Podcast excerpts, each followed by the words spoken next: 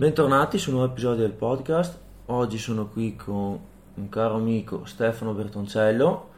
E, um, oggi parleremo un pochino di scienze motorie. L'intenzione comunque è anche quella di poi parlare anche un po' di osteopatia perché Stefano, che adesso si presenta, oltre, a, um, oltre ad essere laureato in scienze motorie è anche osteopata.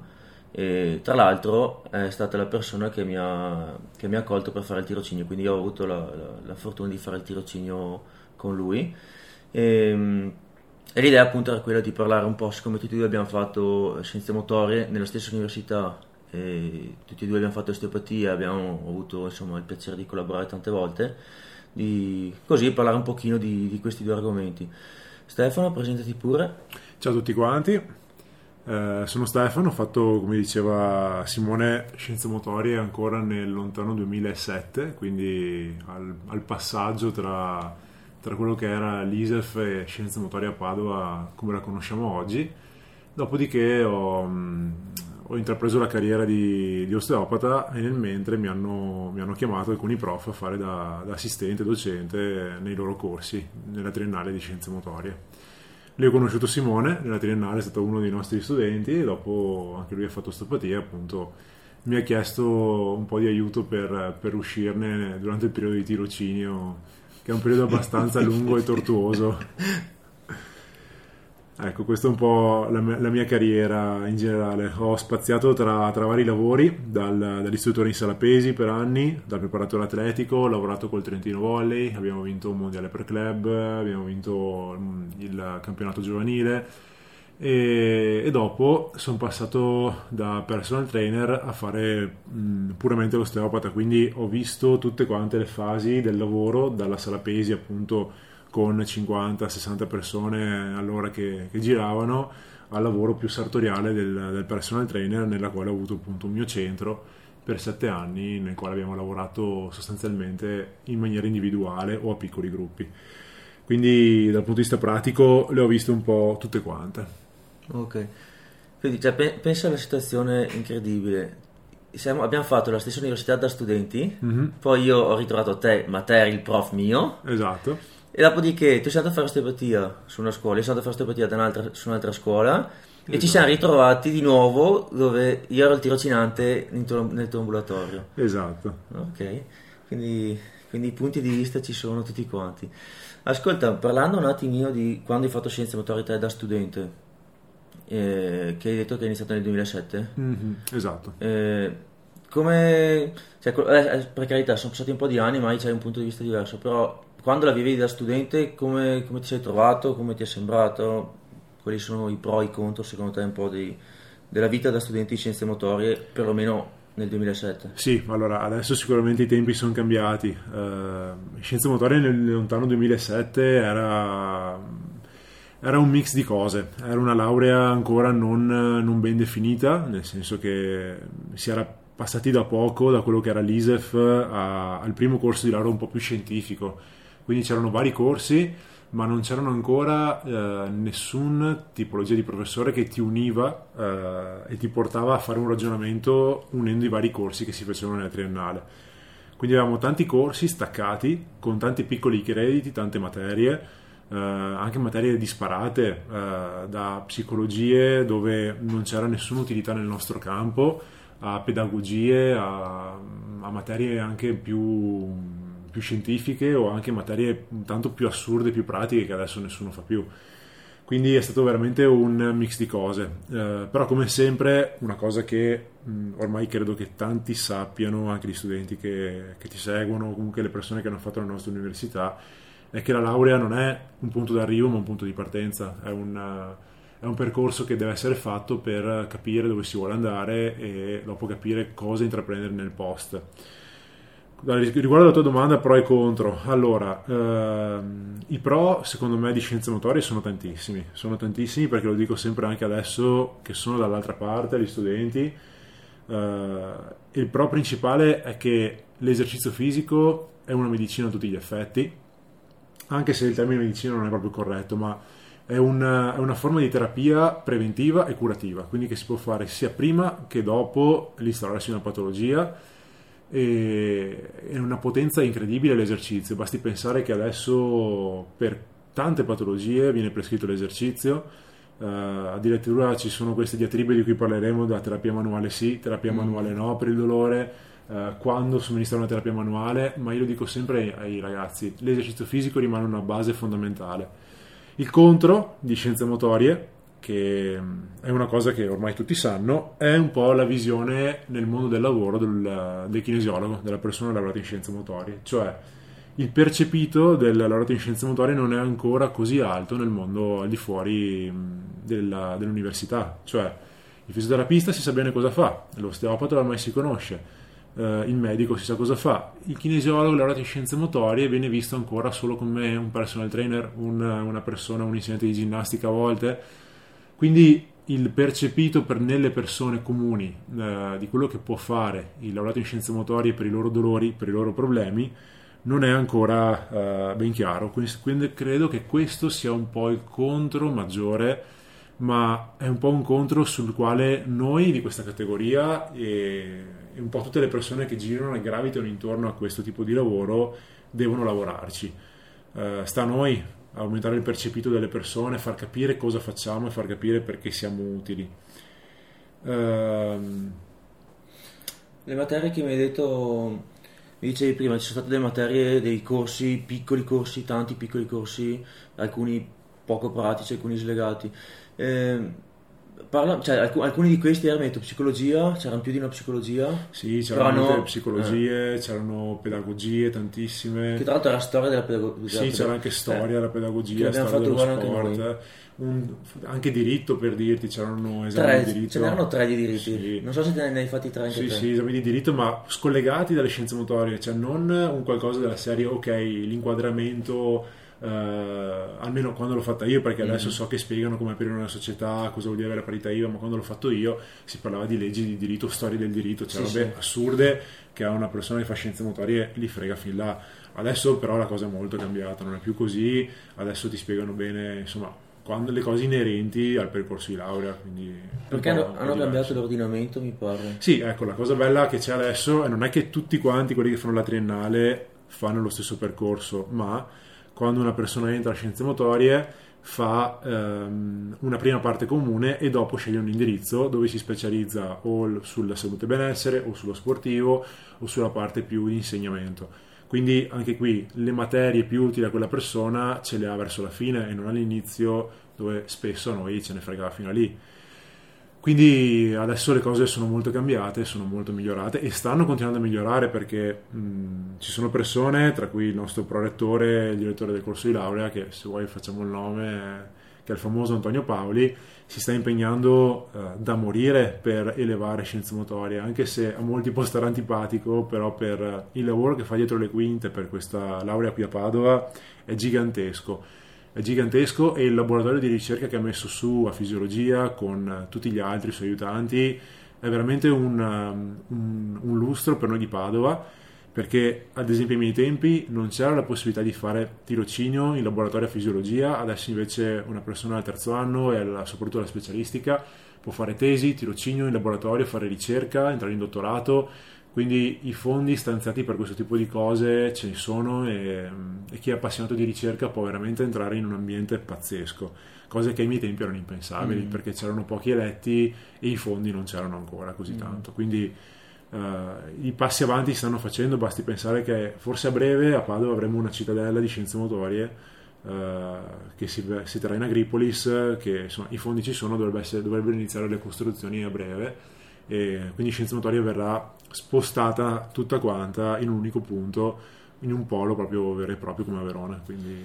Quando, quando l'ho fatta io, io ho iniziato mi pare nel 2011 mi pare di sì.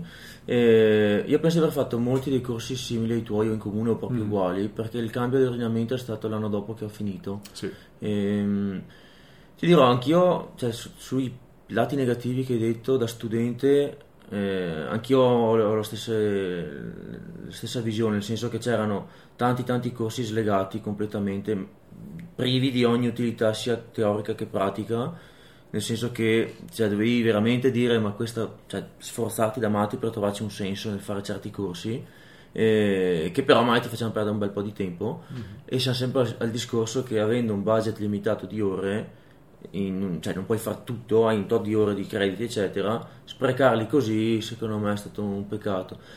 Però ci sono stati anche dei, dei corsi che secondo me, perlomeno a Padova, sono stati fatti molto molto bene, tipo quelli di fisiologia, anatomia io ho dei bei ricordi di come l'abbiamo fatta, e, ehm, vabbè, fitness, fitness abbiamo, perché tra parentesi qua, adesso ti, ti lascio spiegare, eh, perlomeno a Padova, perché so che non è così dappertutto, abbiamo il corso di fitness al terzo anno, che è un bel corso bello grande, con un bel po' di ore, che è sia la parte teorica che la parte pratica.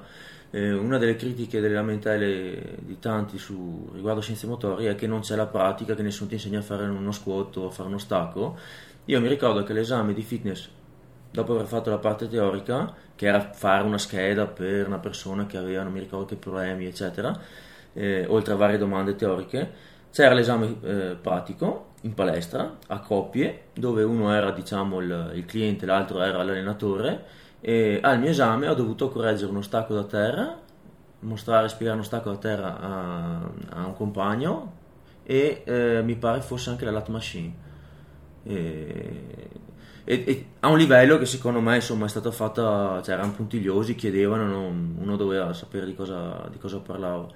E sta cosa qua però non sono convinto sia in molte altre università. No, siamo, siamo l'unica attualmente ad avere questo corso ed è sempre grazie ad Antonio Paoli che è stato appunto l'ex presidente della FIF, Federazione Italiana Fitness, che ha portato questo corso a Padova. Tra l'altro anche qui fitness è molto cambiato come corso, eh, si è ampliato il numero di ore, ehm, adesso gli assistenti sono molti di più, prima eravamo in due, eravamo io e Carlo Alberto, adesso sono insomma, una marea sono in 6, 7 forse.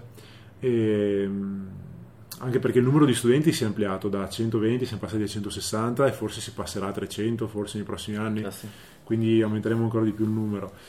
Um, sì, è un corso ben fatto, è un corso ben fatto anche se a volte credo che siamo ancora, cioè si potrebbe fare di più.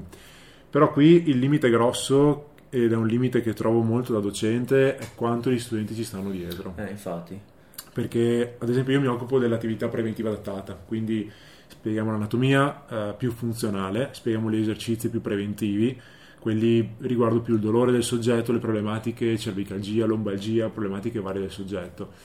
Il problema grosso è che spesso trovo eh, sono gli studenti che non stanno al passo con, le, con quello che spieghiamo puntualmente ogni lezione ci troviamo a dover ripetere, ripetere, ripetere sempre le stesse cose, loro a casa non ripassano e questa cosa l'ho vista peggiorarsi di anno in anno purtroppo, perché mh, non lo so, nel senso che credo siano cambiati i tempi, almeno durante i miei anni lavoravamo un po' tutti quanti già, in qualche palestrina, mm. chi con le squadre, chi comunque un lavoretto ce l'avevamo. Adesso una delle prime cose che chiedo, e i ragazzi sono già al terzo anno, è quanti di loro lavorano e la risposta è per dirti quest'anno sono stati 2 su 150. Quindi uh, non hanno spunti pratici, non riescono a mettere insieme i pezzi e quindi vedo che seppur noi stiamo alzando il livello di anno in anno, ma vedo che fanno sempre più fatica perché noi ragioniamo spesso da docenti di 35-40 anni con un background alle spalle e spesso ci dimentichiamo che loro sono comunque ragazzi di 23, 24, 22 anni e quindi anche noi alla loro età facciamo fatica. Quindi l'invito che si può fare agli studenti o comunque alle persone che ci ascolteranno è quella di mettersi un po' in gioco, ripassare sempre, lavorare, provare a sbagliare, perché sono in un'età e siete in un'età, quell'età in cui si può sbagliare. Dovete sbagliare perché l'errore è un, è un formatore in qualche modo. Quindi non c'è nessun problema se si sbaglia a 23, 24, 25 anni, il problema è se si sbaglia ancora a 30, 35, 40 anni. Lì non è accettabile perché le persone richiedono un aiuto e non si può sbagliare.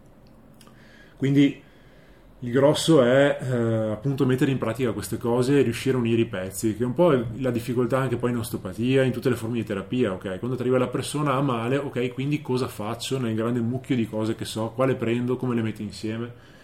Ecco, io credo che noi proviamo sempre ogni volta a dare un po' di, di aiuto da questo punto di vista, però poi è l'esperienza, è la pratica che fa la differenza. Sì, in, in particolare per la materia, il corso di fitness, quindi le cose in palestra, attrezzi vari, esercizi soliti.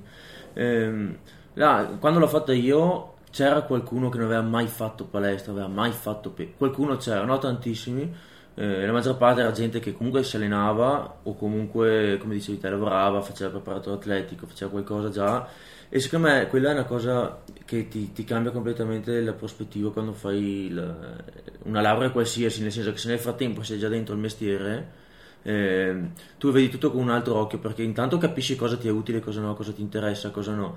Però, esempio, quando abbiamo, abbiamo fatto il corso di metodologia di allenamento, cioè il, il, libro di testo principale che abbiamo usato era il Weineck, quello là, adesso non mi ricordo come si chiama il titolo. Eh, Teoria metodologia di allenamento, eh, le basi. Una cosa del genere adesso, se non, non, me lo ricordo. Cioè lì c'era una roba che era il medioevo de, dell'allenamento, ok?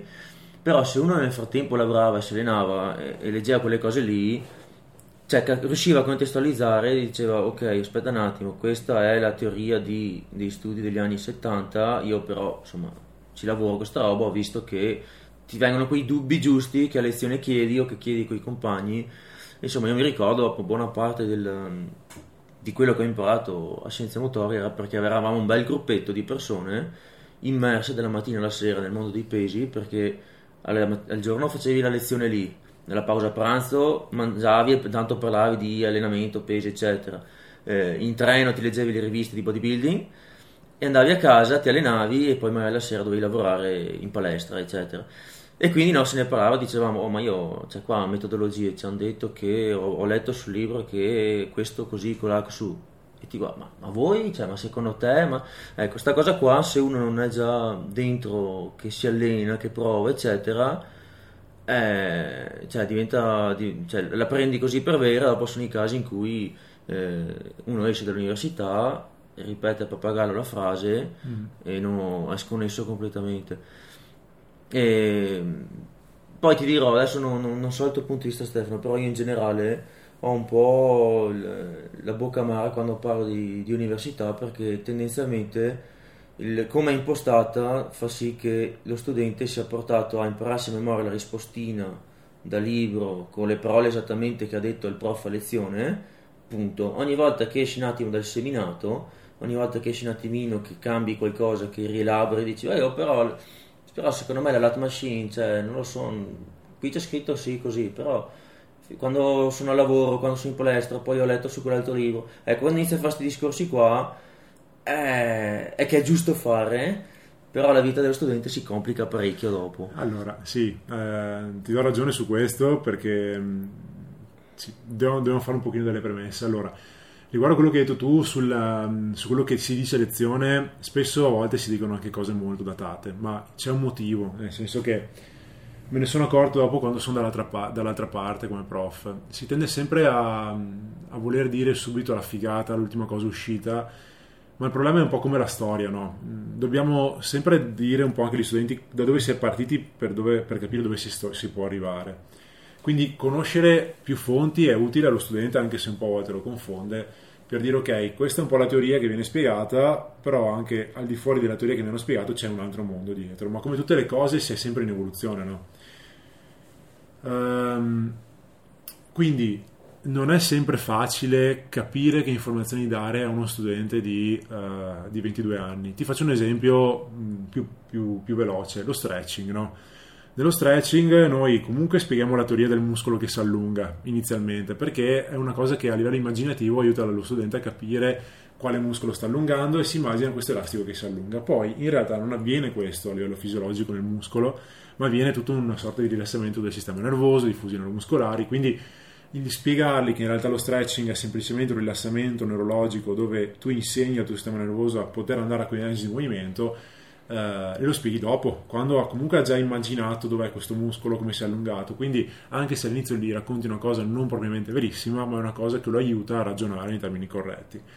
Quindi, questo è un punto di vista del perché a volte si spiegano cose un po' datate. L'altro, eh, l'altra giustificazione, che più che giustificazione la chiamerei problema, eh, per la quale si spiegano a volte cose datate, è l'ego del, del docente, perché non, non faccio nomi ma succedeva che in una materia in particolare c'era che era la metodologia di allenamento dove tu dicevi che si spiegavano cose datate essendo che quel libro era il libro preferito dal prof e lui era una persona di un livello insomma conosciuto eh, lui sapeva Quindi tu, studente, che magari trovavi l'ultima cosa e non potevi sapere più di lui, quindi ovvio che se dicevi una cosa nuova, che magari era anche giusta, eh, non andava bene.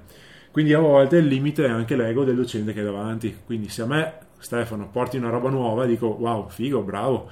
Se portavi a suo tempo a una persona di quel nome che si credeva un dì in terra una cosa nuova, ti bocciava quindi c'è anche questo limite qua. E quindi sta la bravura del docente capire eh, quando in realtà le, come contestualizzare le cose e capire se uno studente fa, sta, sta, facendo veramente un passo in più perché il nostro compito non è quello di, eh, di dare nozioni, il nostro compito è proprio insegnare, il termine insegnante deriva proprio da lasciare un segno, quindi noi se passiamo la passione per questa materia a uno studente abbiamo colto nel segno, abbiamo fatto il nostro lavoro fatto bene, perché dopo gli studenti a volte ti imparano a memoria le slide, perché poi lo stesso docente basta vedere come fa lezione. A volte tu arrivi a lezione e è il docente che ti legge le slide e ti dice si fa così per questo, si fa così per quest'altro.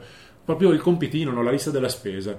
Come anatomia, anatomia, per quanto noi avessimo professori bravissimi, ma ci facevano la lista della spesa dei muscoli, di quello che c'era da, da studiare, quindi era puramente un'anatomia nozionistica poi quando noi a, a compensativa spieghiamo l'anatomia funzionale, quindi facciamo capire il perché quel muscolo fa quella cosa, il motivo per cui c'è una linea aspra piuttosto che un troccantere, perché esistono queste cose, lo studente capisce che hanno un motivo queste cose anatomiche, allora capisce cioè, che l'anatomia è molto più bella da studiare in questo modo.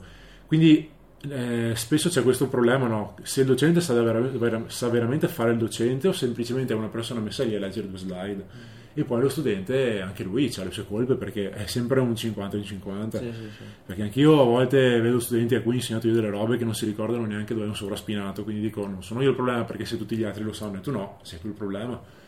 E quindi capita. Sì, la, la, la, cosa che hai detto, secondo me, noi potremmo adesso in questo momento cancellare il nome scienze motorie e lasciare lo spazio vuoto per inserire qualsiasi altra facoltà è, è identico perché eh, adesso io lo vedo con scienza e nutrizione il discorso è fotocopia, cioè sia sul docente con un certo ego che spiega cose datate, mm-hmm. ma cioè, se i muscoli sono quelli e il corpo umano è quello da una vita, ma già la scienza della nutrizione cioè, in pochi anni si stravolge. Eh, però tu appunto devi ripetere le cose che ha detto quel docente su una lezione di 15 anni prima presa dal suo libro di 20 anni prima e via dicendo eh, pigrizia, eh, pigrizia del docente Ehm, però sì, sostanzialmente è un, è un, po' un discorso analogo, nel senso che tu potresti espandere questo ragionamento qua a tutte le facoltà. E, beh, anche te, no, con l'osteopatia che vieni in classe altre persone da altre facoltà, penso che avrai visto che siamo un po' tutti sulla stessa barca. Sì, ma allora, poi con osteopatia non, non, abbiamo il mondo oggi, magari ne parliamo la prossima volta, ma io avevo in, in corso con me eh, infermieri, tecnici di neurofisiopatologia, medici, fisioterapisti e vi assicuro che il primo anno sembravamo tutti un branco di stolti uguali, cioè non c'era assolutamente nessuna differenza tra un fisioterapista, un radio in scienze motorie, tutti quanti ad ascoltare questi a bocca aperta che ci spiegano delle cose a tutt'altro livello.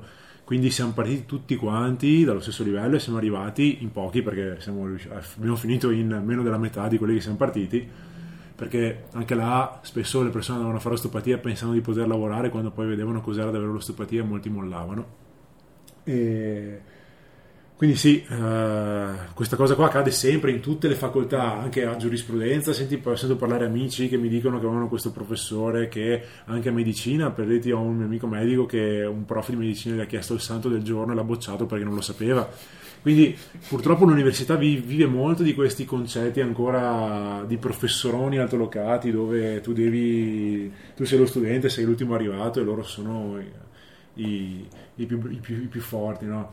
Quindi il limite grosso secondo me è sempre un po' quello, un po' una via di mezzo tra la bravura del, dell'insegnante e, e lo studente quanta passione ha. Perché poi ricordiamoci che a scienze motorie spesso ehm, ci sono i non entrati alla fisioterapia e i non entrati a medicina, perché la scienza naturale è la cosa più vicina. E spesso ti trovi quindi a avere a che fare con persone che sono parcheggiate lì in attesa di un posto in un'altra facoltà. E quindi anche là, eh, cosa fai?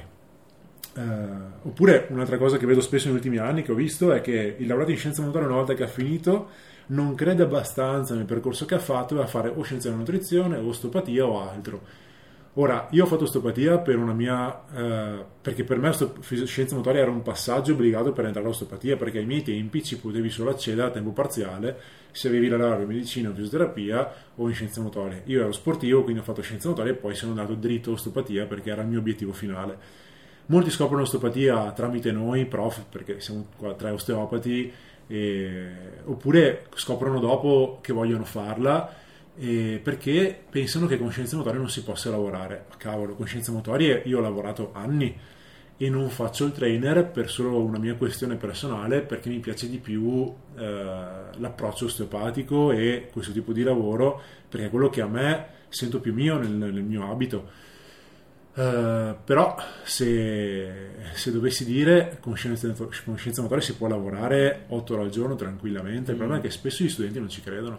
Non ci credono perché magari sono loro stessi a non capire che il limite sono le loro competenze, non hanno studiato abbastanza, non sono bravi abbastanza e pensano magari di essere più bravi andando a studiare scienza della nutrizione perché magari hanno il titolo di biologo o andando a fare osteopatia perché sono osteopati. No, se non sai lavorare con scienza, con scienza motoria, scordati di lavorare anche come biologo o come osteopata perché è molto più difficile perché dare un risultato a una persona ancora più immediato rispetto alle conoscenze motorie perché con, con, con, la parte fisica puoi darti delle settimane di allenamento per vedere come va.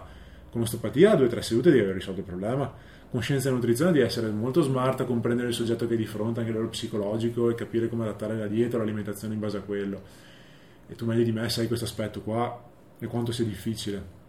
Quindi eh, l'invito agli studenti spesso che faccio è a riflettere su loro stessi, cioè sul potenziale delle loro capacità e non pensare che la laurea sia una garanzia di lavoro. Domanda Stefano, visto che tanti dicono ma senza motore alla fine non lo faccio, è inutile, non mi serve per lavorare, la legge non me lo richiede, comunque non è, molt- non è abbastanza pratico, eh, 15 anni dopo tu ti riscriveresti, ma lo rifaresti, lo consiglieresti? Sì. Assolutamente sì, lo rifarei, ma lo rifarei addirittura anche oggi, cioè lo rifarei non addirittura se mi dici lo rifaresti ai tuoi anni, lo rifaresti negli anni di adesso, lo rifarei negli anni di adesso, perché le conoscenze si sono molto più ampliate, i prof che ci sono sono a un livello ancora più alto, i professori di biomeccanica, di fisiologia, di tutto sono a un livello molto più evoluto e la ricerca ha fatto passi al gigante, quindi magari sanno anche cose e dicono cose che io in questo momento non so.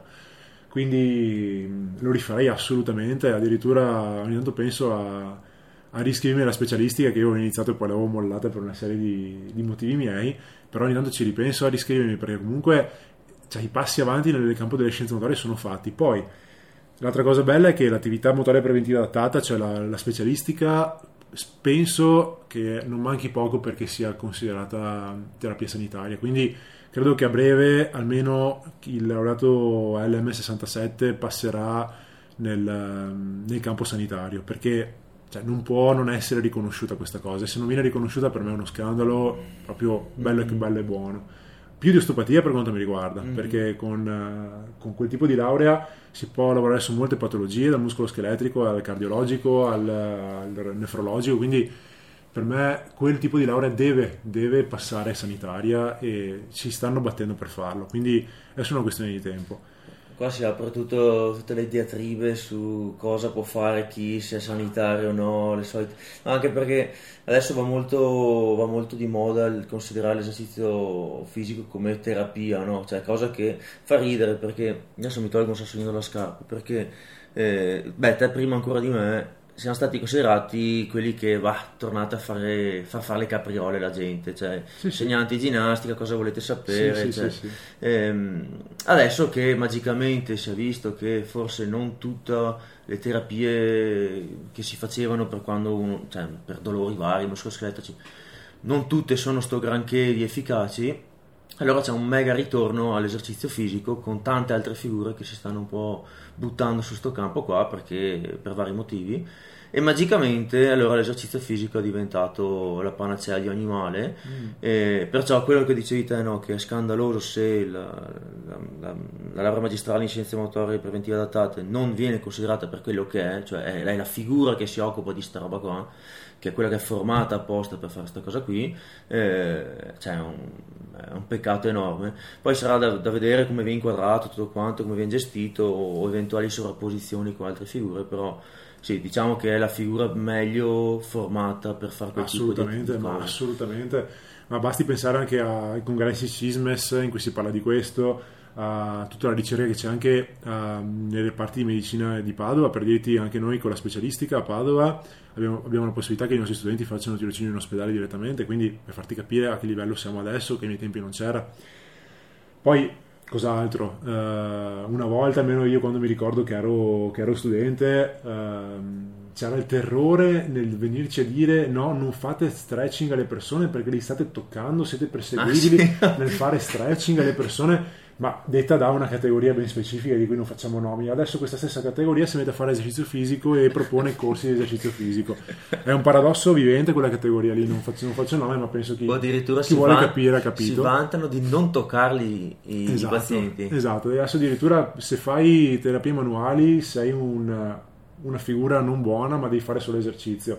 E loro non hanno nessuna competenza sull'esercizio perché quei percorsi di laurea dove io ho fatto anche un corso, ho fatto anche un master per loro, non sono formati assolutamente per l'esercizio, non sanno nulla di programmazione. Uh, e basta vedere insomma cosa, cosa, propongono. Ma sì, ma come è giusto che sia, no? nel senso ognuno ha il suo sì, percorso sì, formativo. Sì, Ascolta, secondo te, eh, per concludere un attimino, eh, da, dall'esperienza che hai avuto sia da studente sia da, da, professore, dopo 15 anni che sei dentro il mondo di scienze motorie, secondo te cos'è che dovrebbe essere migliorato? Perlomeno per quello che vedi te, insomma.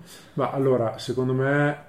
Eh, Corsi che cambieresti, ore diverse, più o meno pratica, più o meno studenti? Farei molta più pratica e darei molto più tempo ai corsi quelli come il nostro, fitness, preventiva, adattata, eh, corsi più più improntati al mondo del lavoro e forse, forse metterei già un tirocinio obbligatorio già dal primo anno, almeno di visione, per far sì che le persone arrivino già con un'ottica un po' più eh, pratica della cosa che stiamo proponendo, perché fare tirocinio al terzo anno vuol dire trovarsi al terzo anno con mille nozioni e mettere insieme tutto un casino di, di cose che hai in testa mettere magari un tirocinio obbligatorio di visione di 100 ore il primo anno, un al secondo anno un tirocinio di altro tipo, e poi al terzo anno altri tirocini secondo me potrebbe essere veramente utile Uh, ovviamente non si possono cambiare alcune cose perché per legge bisogna fare le ore di chimica, di biologia, di fisica, di matematica, di inglese obbligatorio il primo anno per tutti, che è un po' la rottura di scatole maggiore. Quindi certo. lì non si può fare Vabbè, nulla. ci sono quelle dappertutto, dai.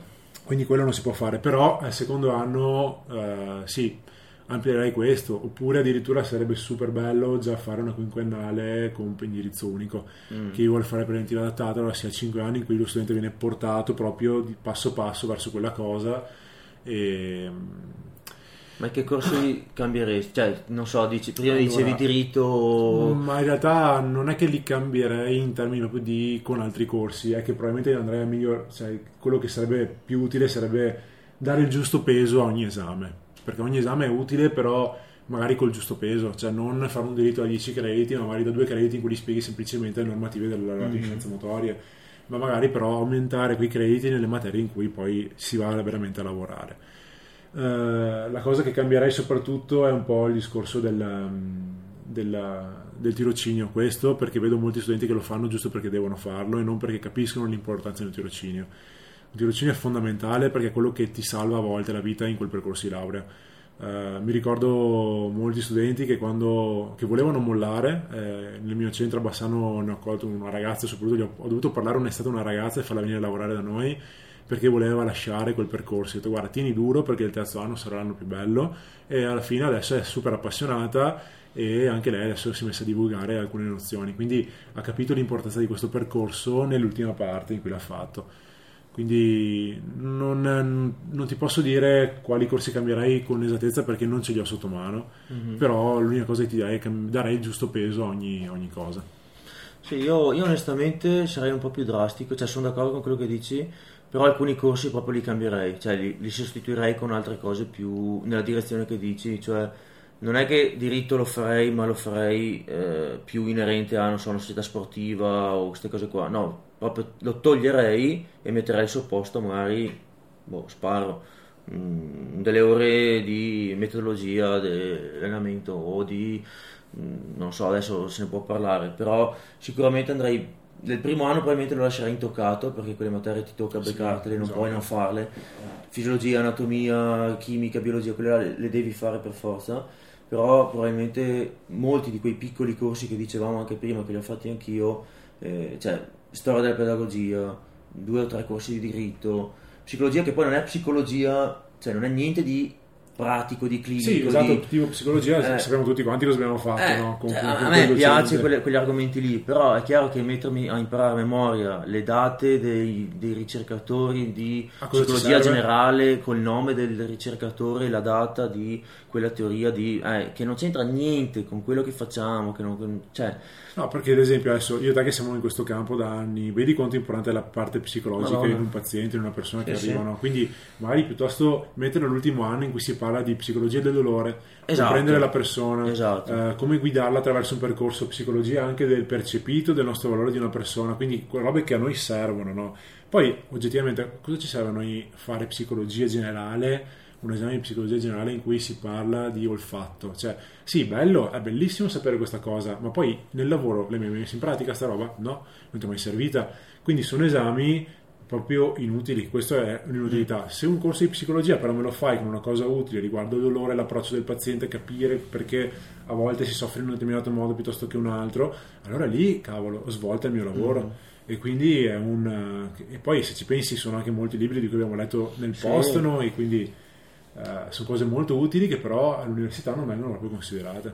Anche sempre su, mi viene in mente adesso, sempre sull'intenzione di portare gli, alcuni corsi in maniera più, più pratica.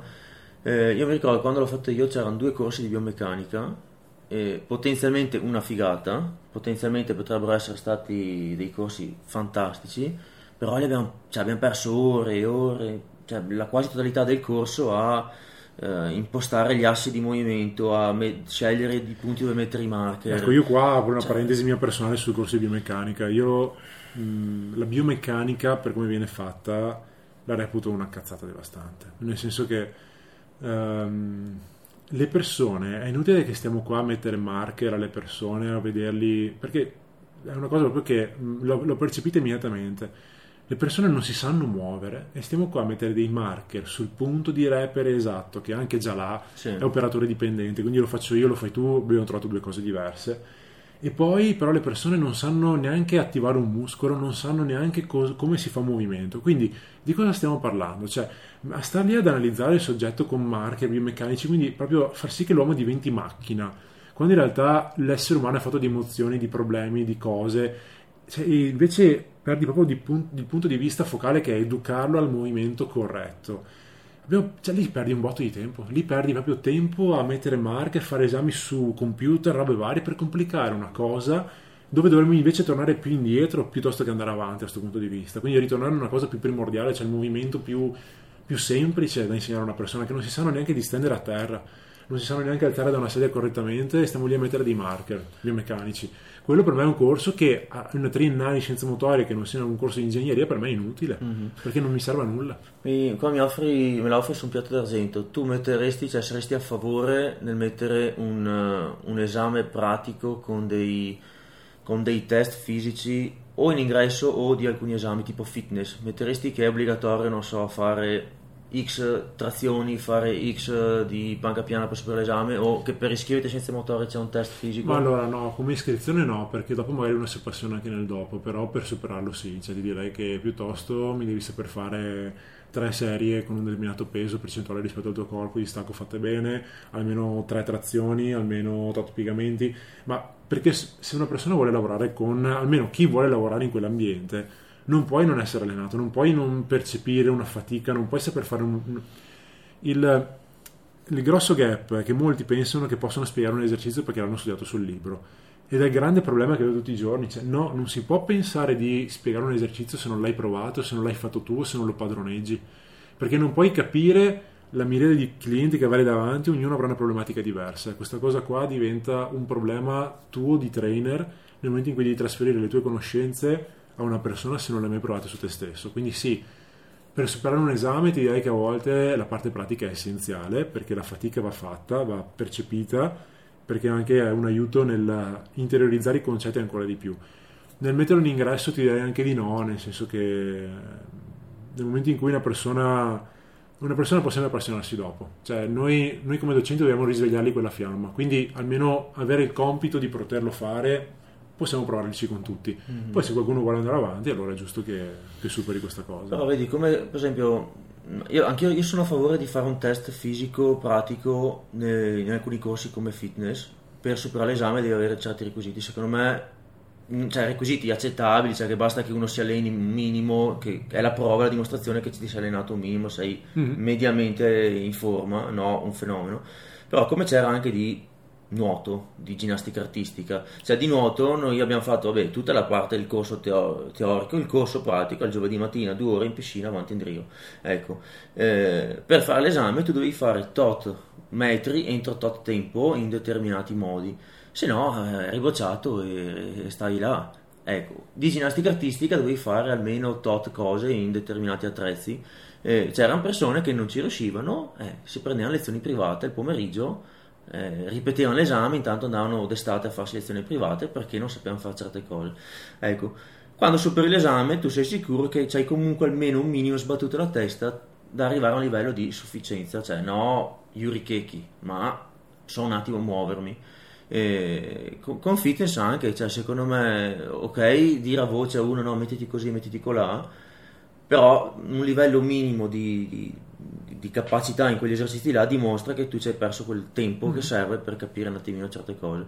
Poi sì, la, la, grande discussione infinita sarebbe dove mettere le, le soglie, no? cioè quanto è considerabile e sufficiente per passare l'esame, una trazione, tre trazioni, dieci, mezza, cioè là è un po' un casino da stabilire però io sarei a favore di questa cosa. Sì, poi conta che però c'è anche grande gap, magari uno eh, si mette ad allenarsi, quando inizia le, il corso l'esame uno magari ha già dieci anni che si allena, mm, sì, comunque è giusto che certe cose le sappiano fare, più che magari il numero di cose, mm-hmm. magari correttamente l'esecuzione farla correttamente, quello sì, ti direi, più importante. Uh, però è una qualcosa che si, si, potrebbe comunque considerare, anche se è molto, molto dura che, che mm. avvenga. Mm. Vabbè, c'è qualcos'altro che vuoi dire Stefano? No, nel senso io spero che qualche studente dei nostri anni ascolterà questo podcast o abbia ascoltato questo podcast. Uh, l'invito che voglio fare a tutti gli studenti di scienze motorie è di crederci di più, cioè di non fermarsi alla triennale a pensare che perché hanno una triennale in tasca allora sono, sono arrivati ma di, di, continuare a essere curiosi, di continuare a studiare, di provare, provare, provare su loro stessi, quindi continuare a fare, fare, fare, perché il nostro lavoro è pratico, tanto pratico e va, va ripetuto sempre allo stremo e di continuare ad aggiornarsi, come te ad esempio, io vedo che tu continui ogni, ogni mese a leggere libri nuovi, ad aggiornarti, continui ad allenarti, questo ti fa sì che tu riesca sempre a essere al passo coi tempi quindi non, non, fermatevi perché avete una triennale in tasca, perché la triennale non, non vuol dire nulla. Ecco, questo è un po' l'invito. Eh, a me veniva, mi veniva, in mente una cosa, prima abbiamo, ci siamo collegati a nutrizione, a osteopatia, eccetera. E tante volte uno pensa magari di andare a fare dopo qualcos'altro per migliorare scienze motorie, nel senso che per completare il percorso, per... Eh, io nel mio caso personale ho visto che mi è servito molto di più il contrario, cioè ha beneficiato molto più l'osteopatia dall'essere arrivato da scienze motorie prima e dall'essermi allenato ah, sì. piuttosto che il contrario eh, o da, da, in nutrizione eccetera mi è servito molto di più aver dedicato dieci anni a, alla nutrizione allenamento a entrare dentro una categoria di peso tutte queste cose qua a pensare a come diventare grosso e quindi a lezione a scienze motorie tutti dicevano no ma mangiamo questo no ma quello ma su ma giù ho letto sto libro sulla dieta eccetera eh, cioè e comunque l'importanza dopo dell'esercizio fisico annesso no, a tutto eh, è, è, è, molto figo perché come dicevi all'inizio ormai l'esercizio fisico è considerato proprio parte del trattamento della terapia di praticamente quasi tutte le patologie di praticamente quasi tutti gli ambiti. Se tu apri un libro di patologia di medicina interna quello che è sul trattamento c'è praticamente sempre esercizio fisico, eccetera. La cosa figa è che dagli occhi di uno che nel mondo dell'allenamento c'è, c'è e c'è stato, quando leggi altre figure che raccomandano determinate cose dell'esercizio fisico, ti rendi proprio conto che cioè, ci vuole una persona che ne capisce l'esercizio fisico. Perché tu non puoi leggere le linee guida per la nutrizione, per il trattamento del malato oncologico e leggere si raccomanda esercizi di eh, resistenza, bla bla, perché poi lo traducono male Sì, no? ma da, da di resistance training, esatto, esatto, di Eh, resistenza. eh, con intensità moderate 4x10 90% cioè, ma- che, che non sanno cosa vuol ma dire. cosa stiamo dicendo? Sì, sì, Eh, cioè, la capisci che un- una persona come può essere scienze motorie ti può fare la differenza, capito? Cioè, eh, se fosse valorizzato un po' di più, se fosse inserito in certi contesti, eh, perché dopo appunto tante altre figure hanno a che fare con l'esercizio fisico perché è diventato terapia per tante cose, ma non hanno la più pallida idea di quello che stanno No, dicendo e facendo.